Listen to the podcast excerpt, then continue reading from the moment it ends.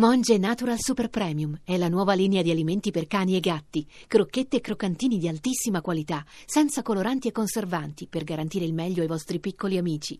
Monge Natural lo trovi nei migliori pet shop e negozi specializzati. Voci del mattino.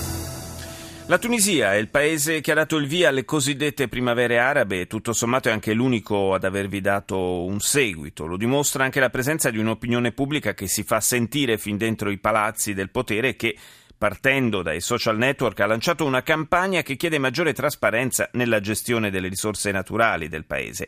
Ne parliamo con Gabriele Iacovino, responsabile del desk Nord Africa e Medio Oriente del CESI, il Centro Studi Internazionali. Buongiorno. Una campagna che è partita sui social network con eh, l'hashtag Dov'è il petrolio? Che cosa significa? Che cosa c'è dietro questa campagna? Beh, vi è un attivismo sociale all'interno del palcoscenico tunisino che è ancora forte nonostante eh, gli ultimi eventi abbiano messo in discussione un po' non solo la sicurezza del paese ma anche un po' tra virgolette la credibilità del processo politico e istituzionale tunisino. Come però diceva giustamente eh, lei prima, la Tunisia è uno dei pochi paesi dove la realtà sociale, l'attivismo sociale è stato un po' il, il motore di quella primavera araba, di quella cosiddetta primavera araba che in altri paesi ha preso una deriva poi diversa dalle intenzioni, invece in Tunisia è rimasto un po' fedele ai primi passi, cioè quella di una volontà sociale, popolare, di un reale cambiamento. Certo è che questo cambiamento e la strada verso questo cambiamento è difficile. Un'iniziativa come questa sul petrolio sulle, sull'utilizzo delle risorse petrolifere è comunque un segnale forte di come la Tunisia stia proseguendo sulla strada delle riforme. Cioè la gente in pratica vuole, vuole, più trasparenza nella gestione delle risorse naturali del paese, vuole che si faccia chiarezza su, eh, sulle dimensioni di queste risorse e sul, sull'utilizzo che ne viene fatto.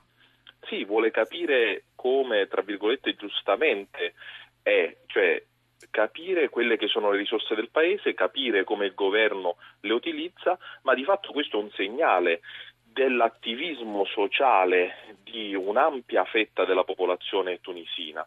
Il problema è che la Tunisia però è sempre più divisa al proprio interno e anche la popolazione tunisina è sempre più divisa al proprio interno tra questo attivismo politico che è forte nei grandi centri urbani e su, molti, eh, su molte città della costa è l'entroterra, la popolazione dell'entroterra, dei posti più rurali, dove di fatto il distacco dal governo centrale è forte anche perché i servizi che il, potere, che il, governo centrale fornisce non sono gli stessi che per esempio possono servire altri gruppi sociali molto più forti in alcune zone del paese come per esempio Ansar al-Sharia che comunque sono dei gruppi più vicini mm. alle ali radicali dell'Islam e che quindi poi portano dei problemi per quanto riguarda la sicurezza. Abbiamo visto un po' con l'attentato del Bardo come, certo. eh, qual è la situazione poi di fatto.